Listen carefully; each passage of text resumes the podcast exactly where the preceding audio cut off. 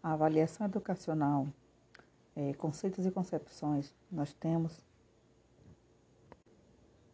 os elementos que compõem e caracterizam as políticas de avaliação educacional e institucional. A avaliação é uma tarefa complexa que não se resume à realização de provas e atribuição das notas.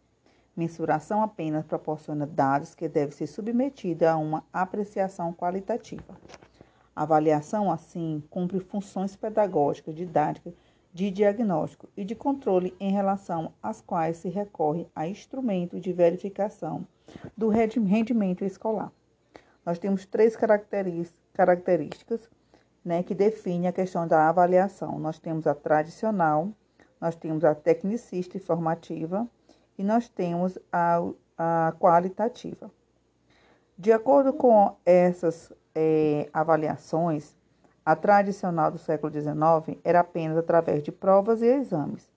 A tecnicista e formativa do século vinte, ela tinha um modo de avaliar sobre verifica, verificação e qualificações.